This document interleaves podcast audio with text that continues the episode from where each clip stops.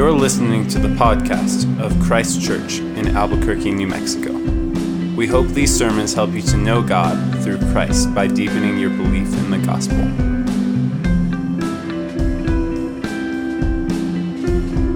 The reading this evening comes from Psalm uh, fifteen. O Lord, who shall sojourn in your tent? Who shall dwell on your holy hill? He who walks blamelessly and does what is right, and speaks truth in his heart, who does not slander with his tongue, and does no evil to his neighbor, nor takes up a reproach against his friend, in whose eyes a vile person is despised, but who honors those who fear the Lord, who swears to his own hurt and does not change, who does not put out his money at interest, and does not take a bribe against the innocent.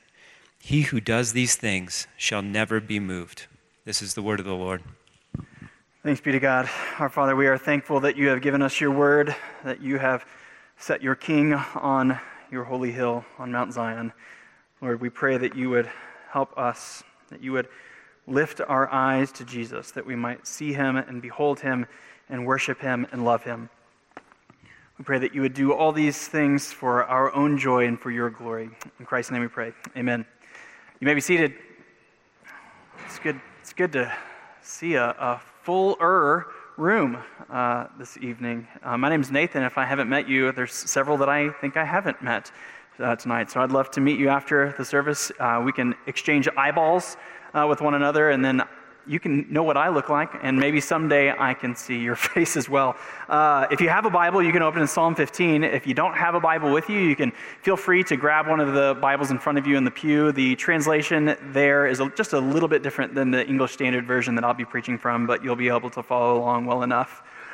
Well, we are back in the Psalms for a few weeks, and I'm really excited about it. Um, we'll likely do three Psalms here to finish out August before the beginning of September, starting the book of Acts, the Acts of the Apostles, the Acts of the resurrected Christ, the Acts of the Spirit of God in September. September, that's crazy. Uh, like we had our first Zoom church in mid-March.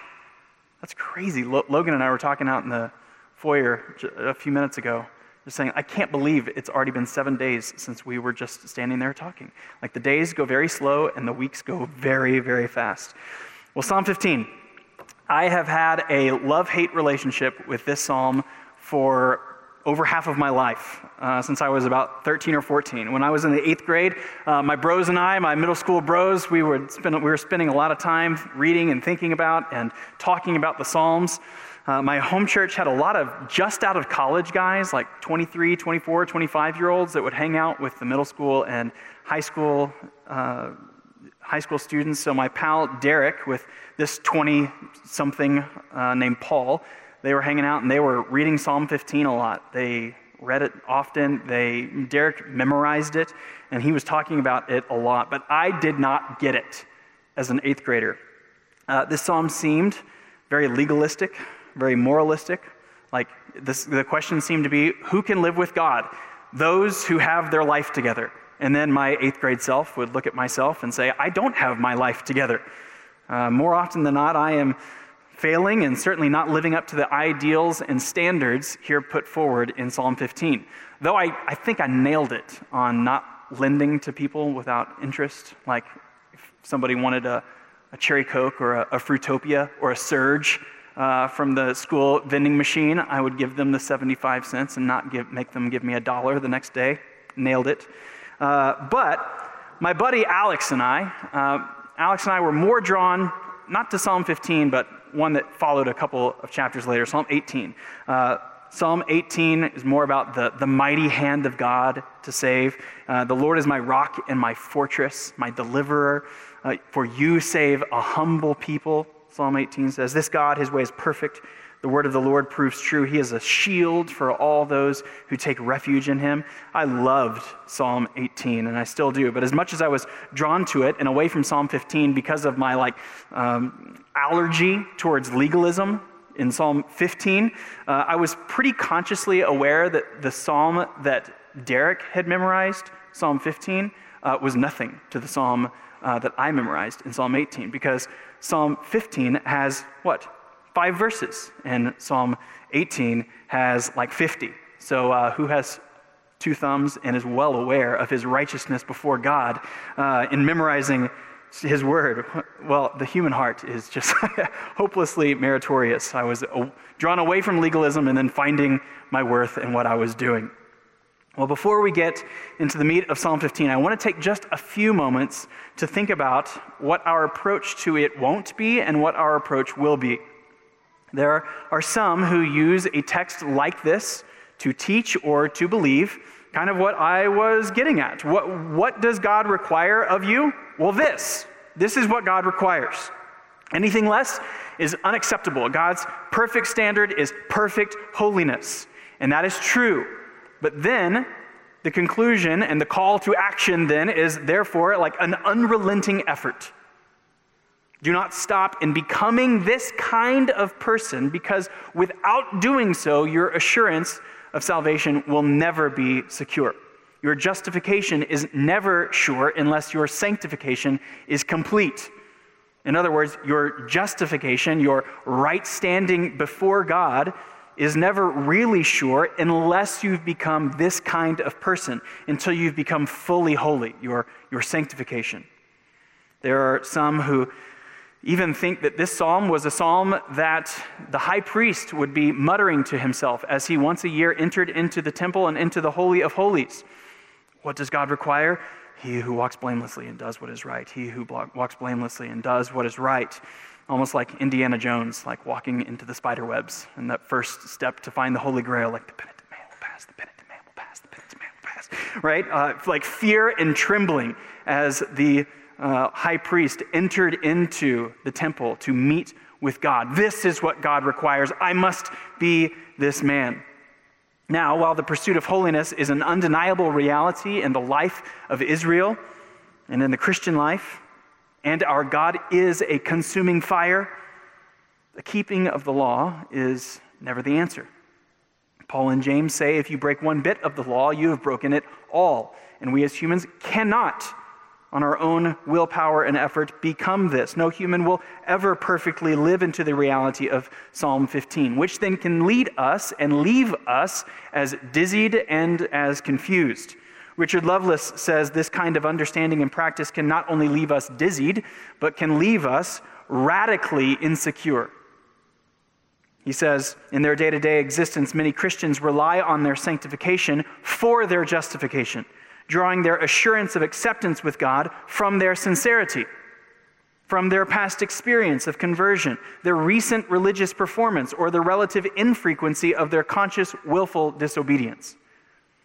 So, for as much as they might say that they are justified by Christ, for many Christians, uh, their experience re- reveals their belief is actually that they are justified by their works, by their obedience to God. But then this gets us into perhaps a second wrong approach to Psalm fifteen, what we might call like a, a hyper-Lutheran approach. Luther helpfully showed that one function of the law was to expose our inability to keep it. This drives us to the finished work of Christ on the cross and in his resurrection. Jesus did perfectly keep the law. He kept it for us because we could not. And all of that is just so true, isn't it? But then the Lutheran reading can become a hyper-Lutheran reading when the takeaway becomes, so then therefore none of my actions, none of my holiness, none of my sanctification, none of my pursuit of God actually matters. Because Jesus has accomplished everything, I don't have to worry about obedience. When God the Father sees me, he only sees Jesus, which is certainly true on the last day. But then today, we can think that then he does not care what I do, what I think, what I believe, how I live. And so books like One Way Love can become a popular bestseller at the Christian bookstore. That the gospel is only about God's reaching down to us in love. So just embrace that, revel in that. Yes and amen. But then, a wrong conclusion then is any attempts to return the love in obedience is inherently legalism. And it negates the gospel. The problem, of course, is this kind of approach ignores like the entire New Testament, where Peter repeats Leviticus, "Be holy, for I am holy." Every single command of Paul that is concerned about conduct and about living, gigantic swaths of Jesus' teachings on ethics and obedience. So getting to the cross, getting to Jesus and his finished work of obedience is the right move for any text in the Bible, but we want to be patient in how we get there. In two thousand sixteen, uh, the Dallas Cowboys had the fourth overall pick in the N F L draft. Hang in there with me for just a second. Uh, and they used this pick. Uh, it's like a once-in-a-lifetime pick when you get when you get one so high. And they used this pick on a running back from Ohio State named Ezekiel Elliott. And people had unbelievably high hopes for this running back that were seemingly, in the first three or four games of the season, dashed. He looked to be like a first-round bust. The problem was, for Ezekiel Elliott, is that the N F L is much harder than college football. He was getting the ball and just running as fast as he could. But a running back has to learn to be patient. There are many moving parts in front of you. There are a bunch of guys working with a plan to open a hole for you, and you just have to wait for the hole to open. If you wait patiently for just one more second, you will run for first down after first down after first down. If you are impatient, you're going to look like a first-round bust. So we're going to get to Jesus here in the in Psalm fifteen, but we're going to do so patiently.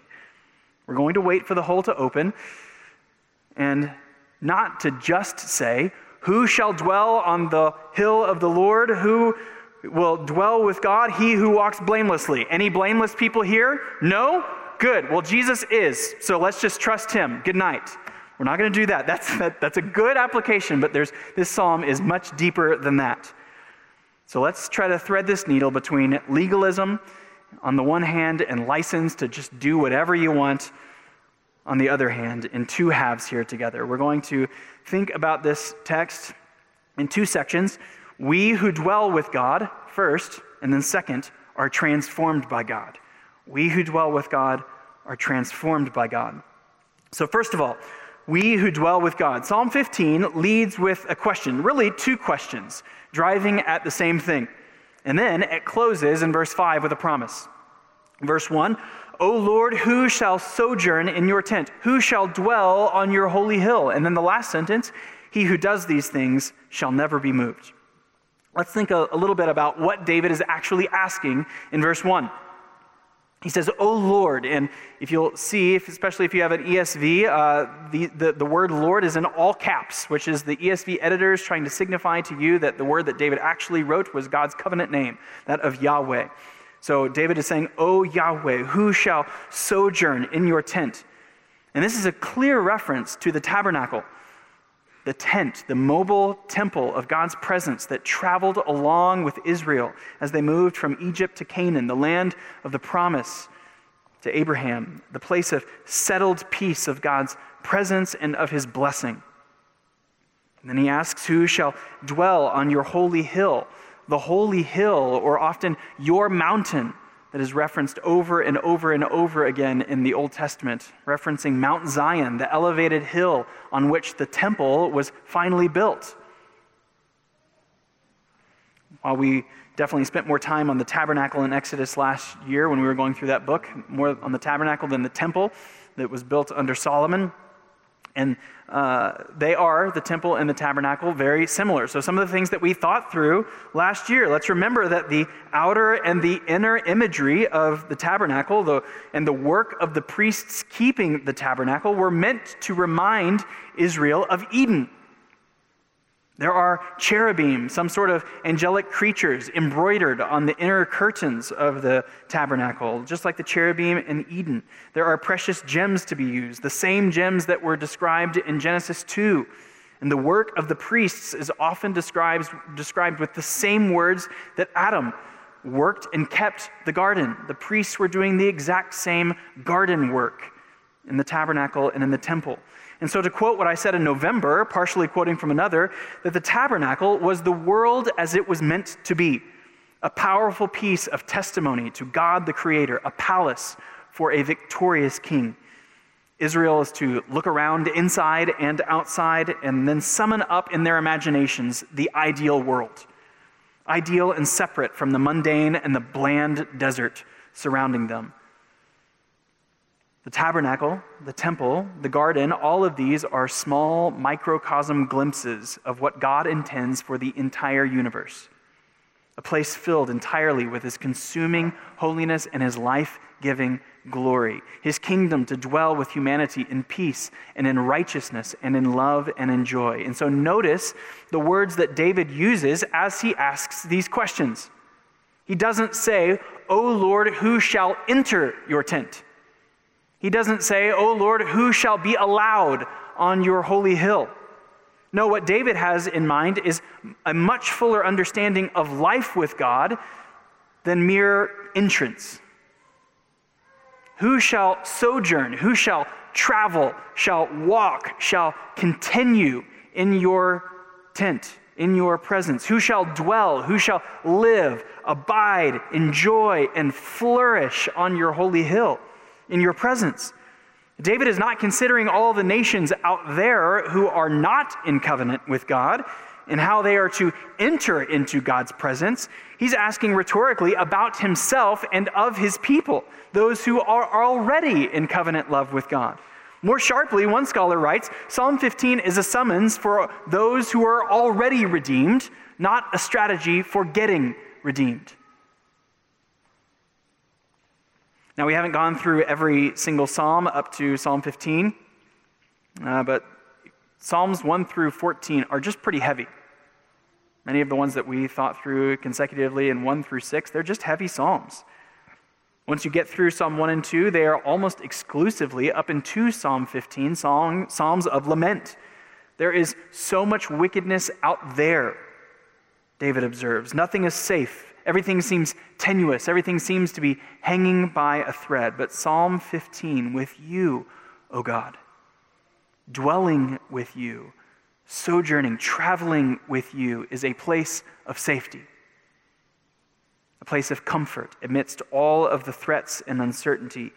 This is who you have created me to be, to live with you, to be loved by you, and to now then live and love for you and for your kingdom, to once again live like Adam, the truest version of myself, the image of God in trusting dependence, in faithful obedience, in working and keeping the place of your presence for your glory, for my own joy, and for the good of the world and the cosmos, that the place of your blessing might increase and expand.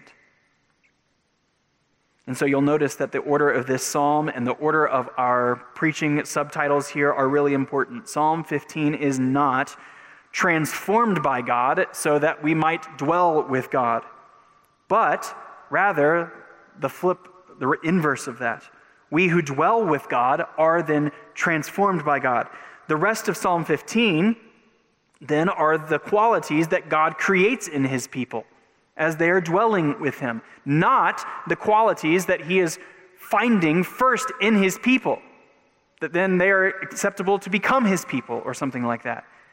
So if sojourning and dwelling with God, if walking and living with God is the entire point of the human existence, certainly of the Christian life, then let's now consider what a transformed life might actually look like. First, we thought about we who dwell with God. Now, secondly, are transformed by God. Verses two through five are not an exhaustive list of what people who follow God will now look like. Like many other similar lists in the Bible, these are a representative sample. We might even say that Habakkuk, the book that we last thought or went through, summarized perhaps in Habakkuk two four, perhaps even summarized Psalm fifteen, two through five in one verse, where Habakkuk wrote that the righteous man shall live by faith. That could be a, a more distilled summary of, than what David has given us here in Psalm fifteen. Well, I've been hanging out with the uh, the Richardson G C over the past few weeks, and together we've been reading James K A Smith's incredible book, uh, You Are What You Love. And on Wednesday evening, we talked about that how we live is entirely dependent upon which story we think that we're living in. So twisting the first question of the Heidelberg Catechism, Smith says that the typical American might answer the question, what is the chief purpose of man? The typical American might say, to acquire stuff with the illusion that I can enjoy it forever. But if our restoried existence is about walking with God, about dwelling with God, if our restoried existence is to glorify God and enjoy Him forever, then by the power of the Spirit, He begins to change me from the inside out. Verse two, he who walks blamelessly and does what is right and speaks truth in his heart. The Christian life is not necessarily about like crowbarring moral virtue onto your life, or even like paper macheing like peace and grace and self-control onto the external parts of your life. Jesus had plenty to say about this in confronting the whitewashed tombs that were the lives of many of the Pharisees. Who cares if things are nice and moral on the outside if the outside is just a holding pen of death? But the gospel resurrects the dead with streams of living water that transform the inside and then pour out to the outside for someone who is walking progressively more closely and more intimately with God. Speaking the truth does not have to be crowbarred in. It just comes forth. It comes from the heart. Now, it might initially take much effort, just like learning to play a new instrument. It takes years of practice. It takes years of training and retraining your mind and your fingers to work together. Or maybe even thinking about our speech and speaking truth in our heart, perhaps uh, thinking about like playing a brass instrument might be more helpful. You can play many different notes uh, with the same valve combination or slide position. The way that you play different notes is by tightening or loosening your lips. I played the trombone in seventh and eighth grade, so I'm practically an expert. Uh, but the first few months of learning to play an instrument like this is just teaching your fingers, your mouth, where to go, how to work together. And especially in these first few weeks of learning to play a brass instrument, your mouth, your lips are sore. And we might think or call this kind of active attention that of first nature. That when you've then played for years and years and years, you no longer have to think. Playing has become second nature. You don't even have to think about it. And this is what the triune God who loves you and who has created you for Himself, who has created you for your own joy, desires for you, to walk by the Spirit. The first many years of the Christian life, who are we kidding? The first many decades, and then perhaps a few more decades on top of that, are about intense training, about teaching your mind and your mouth and your heart to move together. And sometimes, like playing a brass instrument, it is painful. Like learning to play a guitar, those fingertips that are sore for the first few weeks and the skin begins to fall off. That's gross. It's painful. But so that the first nature active attention, so that by the Spirit of God and by intense training, by restoring and redisciplining ourselves, that we might become second nature virtuosos for eternity. Not to any glory or credit of his own people. This is where the analogy breaks down. A, a virtuoso, a, a violinist or a pianist uh, is, is the one who gets all of the praise and all of the applause. But for the Christian who is wrapped up into the life of the triune God, experiencing and living a resurrected and transformed life, lives to the praise of his glorious grace. And so walking blamelessly and speaking truth, the man dwelling with God has truth from his heart, and then he does not slander another. Throughout the whole of the scriptures, the Bible has so much to say about our speech, about our tongue being representative of what is in the heart. And slander here is pretty much gossip on steroids. And so to remind you of the difference between uh, gossip and flattery, gossip is what you say behind somebody's back, but that you would never say to their face, while flattery is something that you would say to someone's face while you would never say it behind their back. And neither are truthful, and neither are of love. And so in a season of heightened and even typed speech on social media or over email or over text, we need to consider this. We need to have serious first nature attention, intense training over our tongues and over our fingers. I think most of us know gossip and uh, the slander of a friend. Uh, we know that to be ungodly, not right. We probably know this experientially, or there's a possibility that your words might get back around to the person that you were speaking about, so you know that's probably not a wise idea. But can I challenge us in not also slandering those whom we don't know? That we don't speak about celebrities or politicians in a way that we wouldn't speak about them if they were in the room. That we speak about Michelle Lujan Grisham or Donald Trump or Joe Biden with our friends or over the internet in the exact same way that we would speak about them if they were sitting there with us. And if the response is, well, heck yeah, I'd say the same thing to their face. Well, consider that just because you can doesn't necessarily mean that you should. How did Jesus or Paul speak to ruling, governing authorities, even when they were on trial for their lives? They spoke with honor. They spoke with deference. They spoke with respect. You might say they spoke with a second nature reality of walking by the Spirit, of graciousness, of gentleness, of peace, not just of courage and conviction. And so the man dwelling on the holy hill, he speaks truthfully, he does not slander another, and he also does no evil to his neighbor. He takes up He, nor does he take up a reproach against his friend. He is both willing to overlook evil offenses against himself. That certainly isn't a natural response.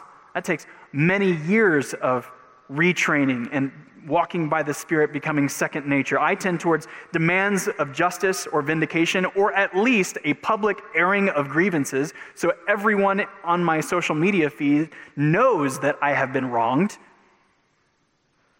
So he is willing to overlook evil offenses against himself, but also not offending in evil against others. Do the people that know and interact with you have reason to believe that the transforming gospel that you claim to have been transformed by is actually transforming? Or do we speak and type and post and share no differently than our non-Christian neighbor? Now again, that's not to say that when someone becomes a Christian that they are like zapped with holiness, so that now every Christian only speaks truth and no Christian will ever do evil again to another. Oh, I think we all know that to be experientially untrue. But again, a Christian, someone who is walking and dwelling with God, is not sinless, but a Christian does progressively sin less. They are a person, verse four, in whose eyes a vile person is despised, but who honors those who fear the Lord. This is not saying that God's people become now a pretentious, condemning, self-congratulating people. Like, look at all those vile people out there. I despise them. No, but God's people are people who actually agree with God in calling evil, evil, and in not calling evil good. One way that this very practically plays out, again, is politically, certainly in this year. People who follow Christ as King do not make excuses for evil. Do not make excuses for the Psalm fifteen word for conduct that is vile, because they happen, the person that we're talking about or making excuses for, happen to belong to a particular political party. This is why many Christians find themselves now politically homeless these days. Neither party fully representing or pursuing what is fully just and righteous. And then what makes choosing to vote for a particular person or a particular party with particular platforms that are just in seeming conflict internally and with one another just so difficult. Now, obviously, American representative politics is not what David has in mind here, but a person dwelling with God as their king grows or wants to grow in their discernment for loving what God loves and hating what God hates. Their allegiance is to God alone and not to a politician or to a party or to a platform. So then God's people are willing to do what is right, even if it means harm or loss to themselves. Their money, their possessions aren't used as weapons to make more money for themselves, but their money and their possessions are stewarded gifts from God to bless others with. While the rest of the world, every human out there, apart from Christ, is an empty glass, seeking to use other humans, seeking to use other uh, systems or parties or movements out there to fill themselves with meaning and with identity. Now God's people, being filled by the work of Christ and the power of the Spirit, no longer need to be filled, but can now seek to fill others. This is the inside-out, second-nature person who walks with God. But again, none of this should now come as a summons for becoming redeemed, for becoming God's people, for finding acceptability before God because of your good and right living. This can only come through the work of Christ. And now the offensive linemen are beginning to open the hole for us. The gospel accounts are full of mountain stories, or full of stories up on a hill of Jesus Christ, the man so wrapped up into the life of God, even his human nature dwelling alongside intimately with his divine nature, walking by the Spirit, and then like Abraham and Moses and Noah and Elijah before him, going up onto the mountain on behalf of his people. In Matthew, Jesus is first taken up to a high mountain where he is tempted with the promise to have the entire world and then rule it as king. Only this mountain is not the mountain of the dwelling place of God. He would be ruling apart from the Father. But this man, the God-man, he dwells with God. He is the Psalm fifteen man. Next chapter in Matthew, he goes up to another mountain where he speaks for God, giving a new law as a new Moses. And in the Beatitudes that Clint read in the call to worship, he describes what the blessed and flourishing life with God actually looks like. The life that he experiences, the life that he knows, the life that he wants for all of us. And over and over and over again, he goes up to a high place to meet with God and to pray. One time, he takes three of the apostles with him to another mountain, and here his divine glory bursts through. And Peter and James and John see Jesus as he really is. He is transfigured in glory, and it really is and becomes an experience like Moses had many times of seeing the glory of God up on the mountain. The Father even booms from heaven, "This is my beloved Son with whom I am pleased. Listen to him." Because the Psalm fifteen holy hill of Zion isn't the first time that we have seen this holy hill show up in the Psalms. Remember back in Psalm two, many, many months ago, in Psalm two, God says in verse six, "As for me, I have set my king on Zion, my holy hill." And then David says in verse seven, "I will tell of the decree. The Lord said to me, you are my son. Today I have begotten you. Ask of me, and I will make the nations your heritage and the ends of the earth your possession." At the transfiguration of Jesus, God declares from heaven that Jesus is the Psalm two son of David, the king ruling on the holy hill, hill, then making him the ideal Psalm fifteen man who dwells with the Father, who reveals his character from the inside out. But then the God-man is taken to another mountain, his coronation ceremony before the nations. He is lifted up above them so that all might see and worship, so that all might humble themselves and love him as their king.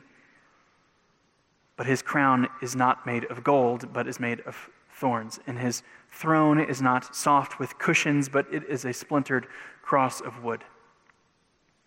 And his kingdom isn't one of humiliating and dominating his enemies, but of welcoming them, for those who would come to him not of condemnation, but of forgiveness, not of judgment, but of grace, not of hatred, but of love, not of disappointment, but of acceptance, not of continued sin, not of walking apart from God and being separated from him, but of transformation and of life with God. And so following our King is not a life of self-identification, self-expression, self-actualization, but of self-denial, of carrying our cross behind him so that we might actually become the fulfilled people that he has created us to be. Through the work of Christ, through walking by the Spirit of God, God the Father very much cares of our growing holiness in our thoughts, in our desires, in our actions. And in the Richardson G C, we were reading about how a baby's first smile is a responsive one to the warmth and the safety of the smile of his or her mother or father.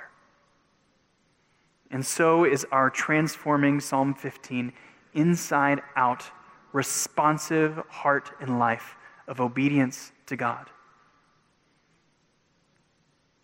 And so to close now, for like the hundredth time I've shared this with you from Robert Murray McShane, for every one look to self, take ten looks to Christ, his love for you, his work on your behalf, the transformation that his cross and empty tomb now brings. In Psalm fifteen six, he who does these things shall never be moved. Let's pray. O triune God, we are humbled that you are more committed to our joy, more committed to our growing holiness than even we are. Help us. Make us more humble. Make us more aware of our weakness. Make us more dependent upon the Spirit and excited and energized by the victory that Jesus brings. Make us more confident, not always looking back and in doubt based on our last day or last week or last year of disobedience, but help us to look confidently in faith at the obedient life of Christ, but help us not to stop there. You have not just come, Lord Jesus, to get us off the hook, to get our sins forgiven, but you have come to make us holy. You have come to transform us entirely for your glory, that we might have a joy-filled and flourishing life, to be filled by your Spirit, that we might then be able to seek to fill others. Help us, we pray. In Christ's name, amen. We hope you have been encouraged to deeper life in Christ through the preaching of this sermon. For more information about Christ Church, visit w w w dot christ church a b q dot com.